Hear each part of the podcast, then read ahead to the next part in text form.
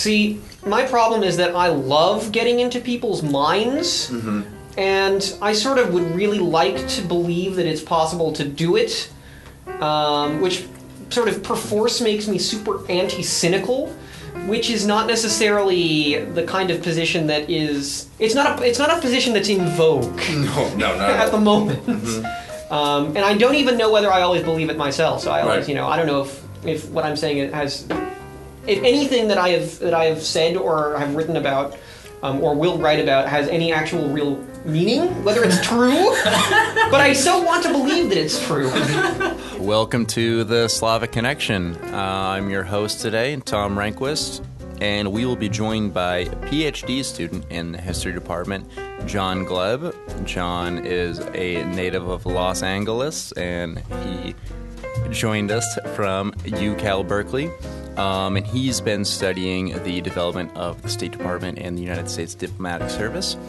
He is extremely well read on everything, so I'm sure our conversation will run in many directions, um, but mostly situated sort of around the European amateur diplomacy becoming more professional and how that interacted with American services doing the same, and some a little bit on dollar diplomacy.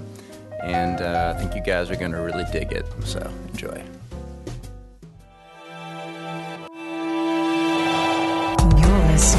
Slavic Connexion, brought to you by the Center for Russian, East European, and Eurasian Studies at the University of Texas at Austin. Welcome to the Slavic Connexion. Uh, I'm your host Tom Rehnquist, and today I'm joined by a first year, first year PhD student. Yeah, that's right. First year PhD student John Gleb. John, welcome to the show. Well, thank you very much for having me. I'm happy to accept your very gracious invitation to appear on your new podcast. I, I think it was pretty gracious. I've, Oh I yes, always, always. as gracious as I can be. Uh, so me and John actually have a class uh, together this semester on international history. Um, and judging by his input on class, this should be a very rich conversation. Well, I mean that genuinely. uh, so, why don't you tell me a little bit about your educational background and what you'll be focusing on the next five, six years of study? Yeah, sure. Um, so I uh, came out of an undergraduate history program at the University of California, Berkeley. Um, I was not certain at all what kind of. I was really barely certain that I was going to be interested in history when I entered the program. Um, and I spent a long time shopping around for courses that interested me. And I mean, you probably know what this is like. Uh, you take an undergraduate course, some parts of the course are interesting, other parts are not. Right. Um, the very first course that I took, in which every single aspect of the course was absolutely fascinating to me, was a course on uh, European diplomatic history. Uh, to 1914. So at, I took that course, and at that point, it is, I, I, I, a light went on. This is what I want to study. I want to study diplomatic history. Um, and as an undergraduate, I was sort of primarily interested in the origins of the First World War, in European politics. Um, but I stumbled onto a larger idea, a larger interest in a thematic interest in the extent to which diplomacy and international relations became bureaucratized and professionalized um, sort of at the end of the 19th century into the beginning to the middle of the 20th century. Um, so, kind of entering sideways from the First World War, which Right. is on the cusp of the professional diplomatic era. Um, I came here to UT, which has a, a fantastic program in the history of international relations, as well as um, lots of resources to do with government and policymaking. Um, and that, in a very broad sense, is what I hope to do here. I hope to study the professional aspects of diplomacy um, from a sort of structural or professional bureaucratic perspective. Very cool. And so you talk about how it's become this sort of bureaucratic machine. Yes. What did diplomacy look like in before it entered the stage? Was it more um, aristocratic? Was it sort of just rich landowners could kind of decide how the country was going to progress? Um, Um, well, I think I can best answer that. And I should say, first of all, that my answers are going to be high, highly qualified in every case. I love I'm- qualified answers. This is the very beginning of my program, but I can supply you with something that um, the famous historian Jim Sheehan um, once said in a lecture I heard him deliver. excuse me on the um, on the origins of the First World War, and he described international relations in Europe in even in 1914 as essentially handled by a group of about 60 people who all knew each other and grew up with each other. Um, I, I have more anecdotes like this. Um, the ambassador to Britain uh, from France in 1914 uh, was Paul Cambon. The ambassador from France to Germany in 1914 was his brother Jules. Um, and I mean, they, these the, these people all knew each other. They had lunch with each other. They were from the same the same sort of elite, Sure. aristocratic cultural background.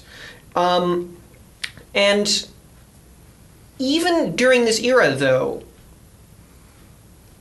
a kind of bureaucratic machinery, as you put it, was emerging around these people. Um, and it was beginning to, sometimes deliberately and sometimes not, um, draw power from this kind of older aristocratic or elite mode of politics, uh, uh, what has sometimes been called amateur diplomacy. Um, and it didn't happen in a neat way. It was quite messy. I mean, there were conflicts between these people. Uh, Sure. Obviously, professional jealousies, but also differences in worldview. Um, and it's that kind of dynamic which I'm really interested in exploring uh, the extent to which this is a messy process, and Right. the extent to which the messiness of the transition, the movement of power from the amateurs to the professionals, um, and, the contest- and the contestation of that. Also spilled over into the making of international relations. So you'd say there's sort of uh, there's a higher market for idiosyncrasy in diplomacy when you had just sort of these, you know, the smattering of aristocrats deciding how the world should act. No, that's and that's you opened the market. That's a very good way of putting it, actually. Um, I read recently um, the biography of, um, yes, a biography about um, a kind of transitional American diplomat who very much thought of himself as belonging to this, this European or transatlantic elite aristocratic class, even though he was from the United States. Um, and he, uh, like many of his fellows, he grew up and went to school in Europe. He went to school in England, and he made friends with a lot of English aristocrats. And he describes all of their idiosyncrasies in very funny ways. He he um, wrote in letters to to his family back home about a fellow he was friends with who was a, a lord, a, a country squire somewhere, um, who would.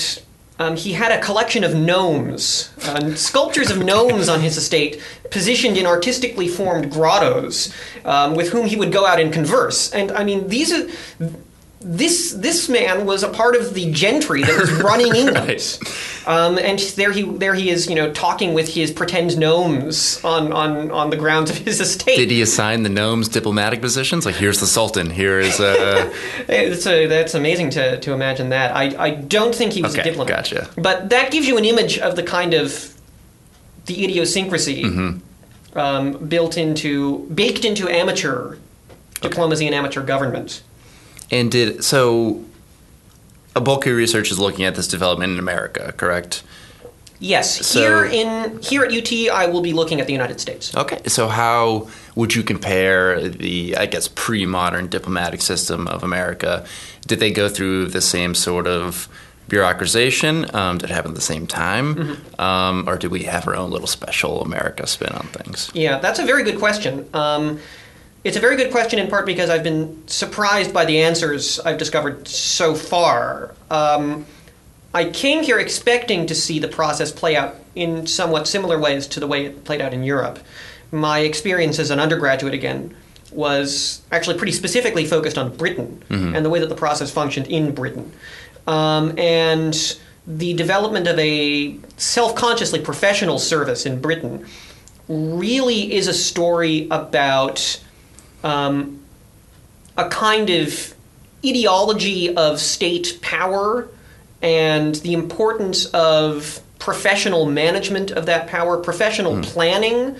Um, it's almost kind of Clausewitzian in a way, Okay. in the sense that uh, the ideal was to have this genius sitting at the top of the policymaking hierarchy, but a genius insofar as this person would be capable of synthesizing information handed to the genius by these technical experts who would become specialized in one particular aspect of diplomacy, economics, uh, the projection of military power, perhaps in a particular country. Um, so it's very much a kind of power politics, a very um, Bismarckian or Machiavellian way of looking at the world. Um, in the United States, by contrast, what I've discovered is that most of the professionalization impulse, especially early on, um, emerged from the interest of especially private business owners. Um, which spilled over into Congress um, and spilled over to a certain extent into the State Department um, in promoting American economic interests overseas. Um, the, this is very much the sort of William Appleman Williams story of American, the ideology of American economic expansion. Okay.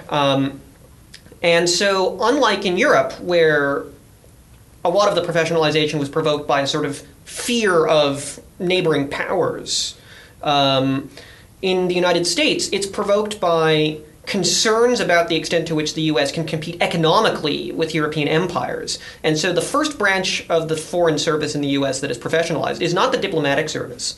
It's not the kind of what we today think of as the policymaking node in Washington, the State Department. It's actually the consular service. That is the part of the foreign service that specialized in providing businessmen with information about um, economic activities in other countries. Uh, there's an author who wrote a book um, that is very good in the 70s, but seems to be sort of largely overlooked. I've never seen it actually cited by anyone else. Um, uh, the historian's name is Richard Hume Werking. Uh, the book is called The Master Architects on the uh, very early development before the First World War of the American Professional Foreign Service. And he's very good on the consular service and the attitudes of the consuls. He describes them as um, interested in kind of levering American businessmen through the open door. Um, in reference to John Hay's famous open door notes of uh, 1899, 1900, I think, um, proclaiming an American kind of open market in China. Um, and this was the this was the kind of central the primary impulse, the the causa causans of the professionalization Wow. of the American Foreign Service. I think. And so, do you see that? Did uh, European powers sort of bifurcate? I'm sure they had bodies that had similar goals, trying to you know protect French business interests abroad. Did they have just separate, smaller attaches that would be responsible for that? And the U.S. was unique that it was all sort of centralized, or was the U.S. sort of innovating by not divorcing the two at all? Um, well, I think this is not something I've studied to any great extent, but my sense is that the European powers were undergoing perhaps analogous developments in the realm of commercial diplomacy. I don't think the United States was necessarily any more sophisticated, though. It, it, I mean, it is interesting. I, I found a few documents which make reference to um, which show European officials sort of looking at each other's commercial practices and looking at American commercial practices, and actually concluding um, that the Americans were were doing a fairly sophisticated job in the realm of commercial, um, using these professional commercial agents abroad.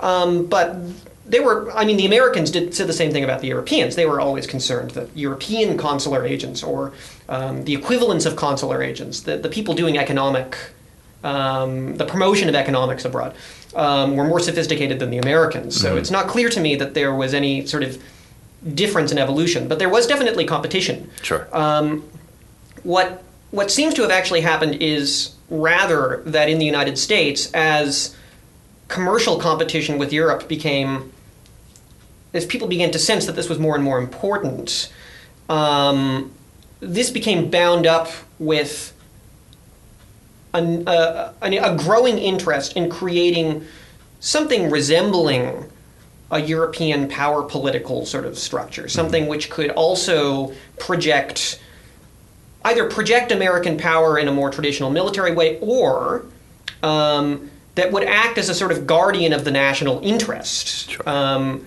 because this is, I mean, this is how I think the diplomats sort of get squeezed, try to graft on to the the energy of the consular the consular reforms is by saying that basically what you need to have above this level of commercial expansion is some group of people who are trained or are specially cultivated to think about the national interest and to make sure that this commercial expansion that is going on is always set in relation to American national interests. There's a kind of a distrust of pure business expansion, pure commerce. That's that's you know it's too international. This is what the diplomats say. We need real Americans, in effect. There's a lot of xenophobia in the diplomatic service um, to make sure that it's it's it's harnessed to the national interest.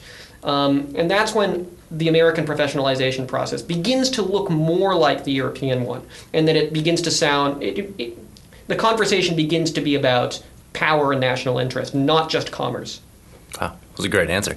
And so uh, I'm contemporizing your work a little bit, so I don't Sure. want to push too far if you wouldn't like to. But um, do you see the roles of diplomats changing in a more globalized economic world? Obviously, we've studied quite a bit how globalization happened. Not exactly how it's articulated today. It was happening late 19th century, um, as much as it was in the 80s, 90s. However, do you think diplomats are returning to this more more business machine minded role as we've sort of conducted diplomacy by markets in the last couple decades? That is an interesting question. Um, of course, the operative term in the era that I'm studying was dollar diplomacy, um, which was a label that was famously applied to the uh, economic policy of the Taft administration. Um, I'm, ac- I'm in the process of developing a research project on dollar diplomacy, and one of the people instrumental in in sort of shaping the dollar diplomat worldview at the beginning of the 20th century. So I might be able to provide you with a better answer after I know a bit about a bit Sure. more about how that developed. What I will say is that um, this is not quite as contemporary as your question is, but I do think there is a point at which the function, the perceived function of diplomacy, changes, um, and it it is not necessarily in a commercial way, um, but this fascination with somehow pegging American um, informal commercial hegemony, um, which is what we're talking about, especially by mid-century, to American national interests. This what you could call a kind of realist view begins to give way um, in the 70s um, and into the 80s um, to a view that is interested in the promotion of human rights, um, a kind of ideological and moral dimension. Interesting. And it's not clear to me the extent to which that is that carries over to today, but I, I think it does Sure. to a significant extent. And this is not my point of view by any means. I mean, lots of people have written about um, the sort of transformation of American foreign policy, including one of the people I worked with at Berkeley, um, uh, uh, Daniel Sargent, who was my one of my undergraduate mentors, uh, wrote a book on American policy in the 70s called "A Superpower Transformed" about the emergence of an American human rights policy. But the book I'm actually thinking of when I'm talking about this is. Um, uh, Sarah Snyder's recent From Selma to Moscow, uh, which is very good at the end insofar as she talks about the institutionalization and bureaucratization of interest in human rights. It's not simply the old story of people like, you know, someone like Kissinger, the, the consummate realist, giving way to someone like Carter um, or to or um, to Brzezinski, people who are perceived as having a more ideological interest uh, in human rights promotion.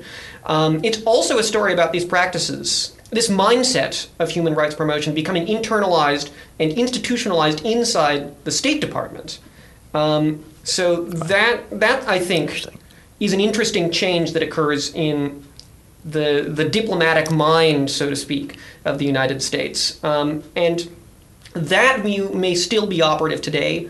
Um, I'm not certain, though, nor am I certain quite how to engage with your question about globalization and commercial diplomacy. Sure. Um, I'll, I'll report back to you. If You got two years, I think, of reading ahead of you, so Yeah. I'm sure you have uh, plenty of ground to make up. And so, uh, where do you see this is an unfair question because we do have several years to go in your PhD. Where do you see the logical conclusion of your work being?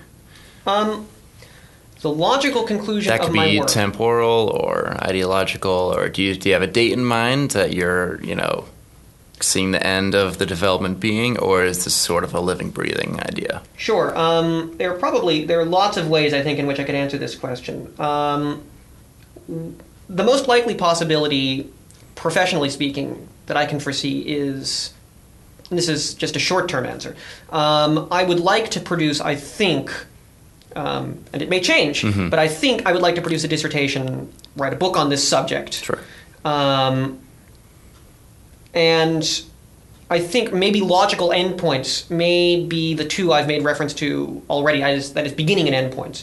Uh, the beginning, the originating point being the emergence of this national interest school on the back of the commercial professionalization movement at the beginning of the 20th century.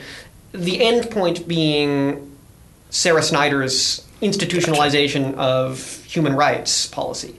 Um, and so that would be the, the that would be the kind of temporal focus of the body of work I would hope to produce here.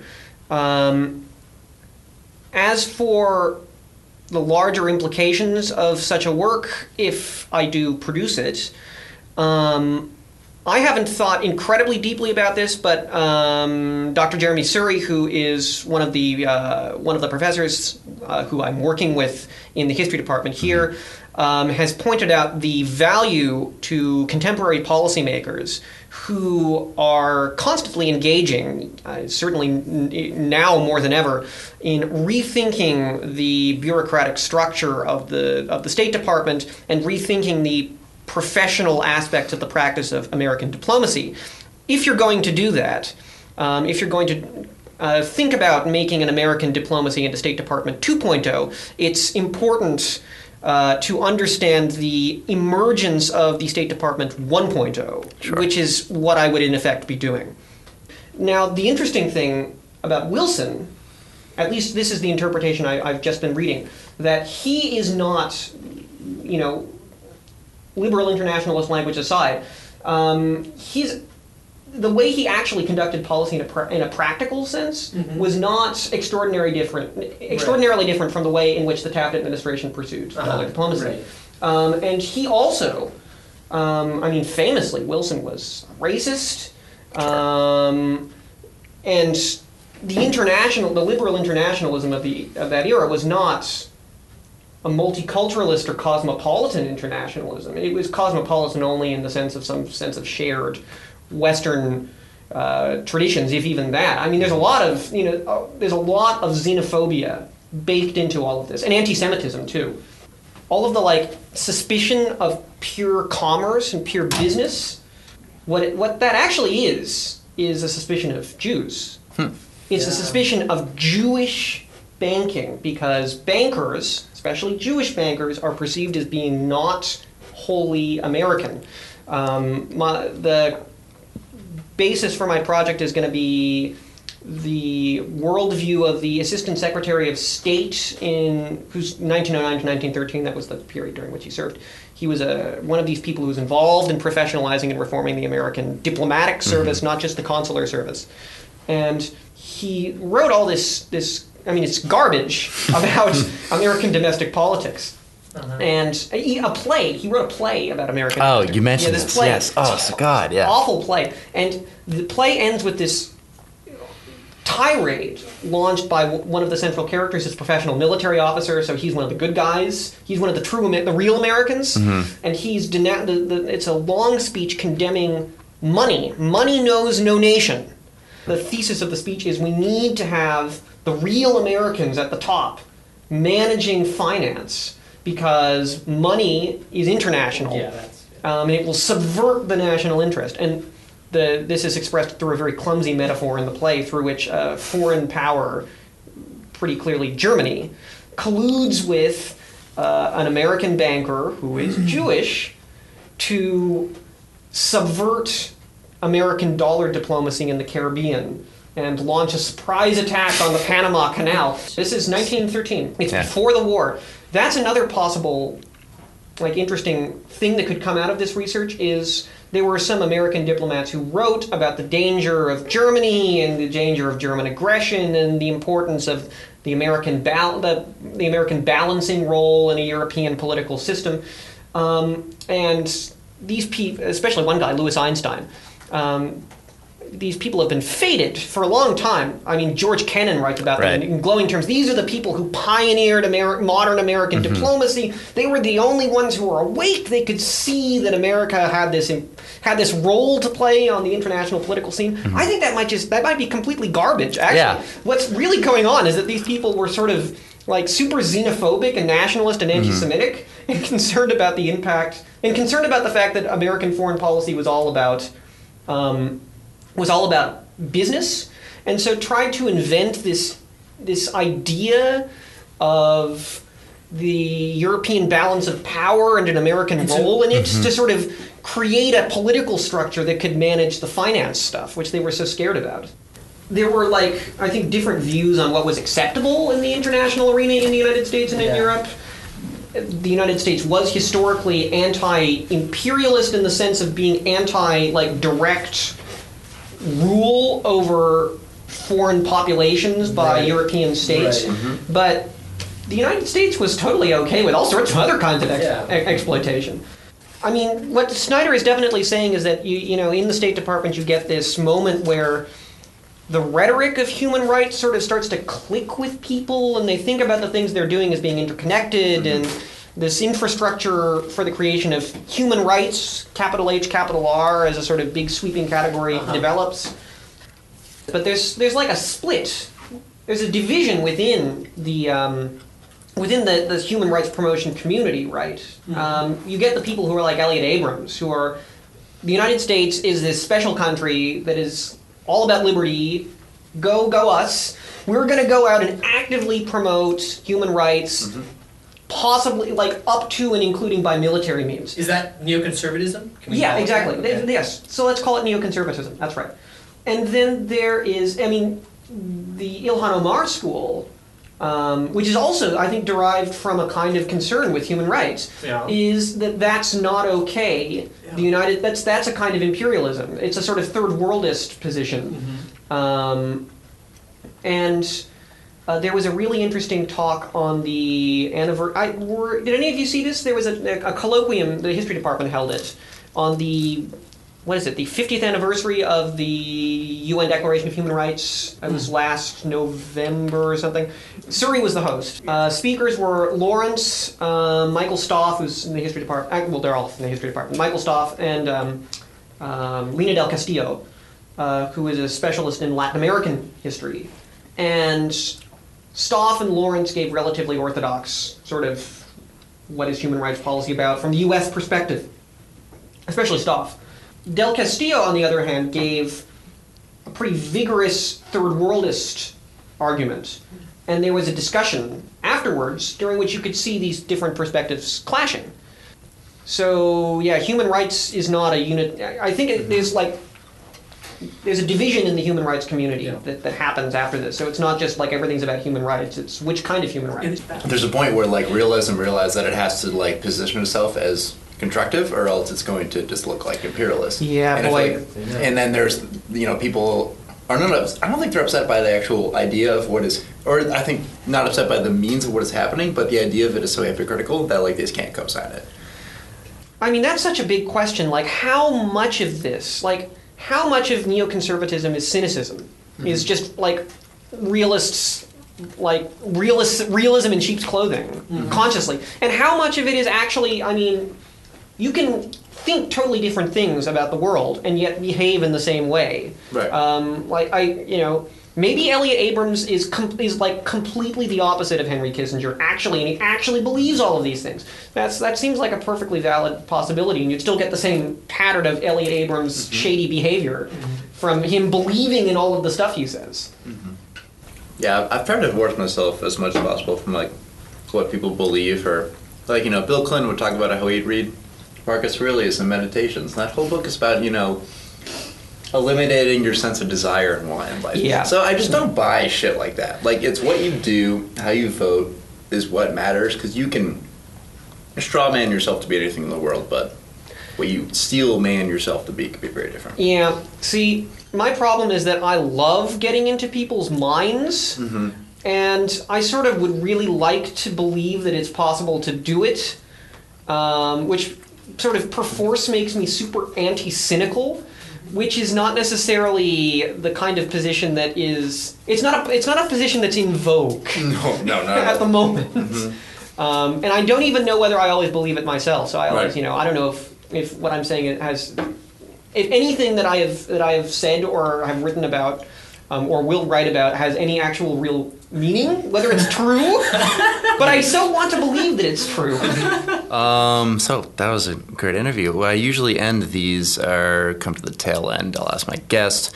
Um, so, what is the most recent thing you read? This could be related to your PhD or seen um, that has influenced your work, or you just really enjoyed. Uh, it could be related to what you're doing or not, um, but something that you want to leave an audience with. Yeah. Um, well, I've mentioned um, I've mentioned Richard Hume Werking's book already, uh, and I've, I've mentioned uh, Sarah Snyder's book as well. Um, a third book I could throw in, i- and it's probably the book which has had the which sort of struck me the most and seemed most interesting to me, um, is a book by Kristin Hoganson um, called uh, "Fighting for American Manhood." Um, Did which, you, I believe you referenced this, and uh, did you reference this last night? yeah, I did. I did bring in this. I, I, we discussed this last night, Yes. in fact, in our in our course discussion. Um, the book is a very interesting. I mean, it's it's it was famously controversial Sure. when it emerged because it, it pioneered the cultural interpretation of diplomatic policymaking. Um, and this is something which I've become really interested in, interested in lately the, the sort of cultural and intellectual historical aspects of foreign service professionalization in the United States.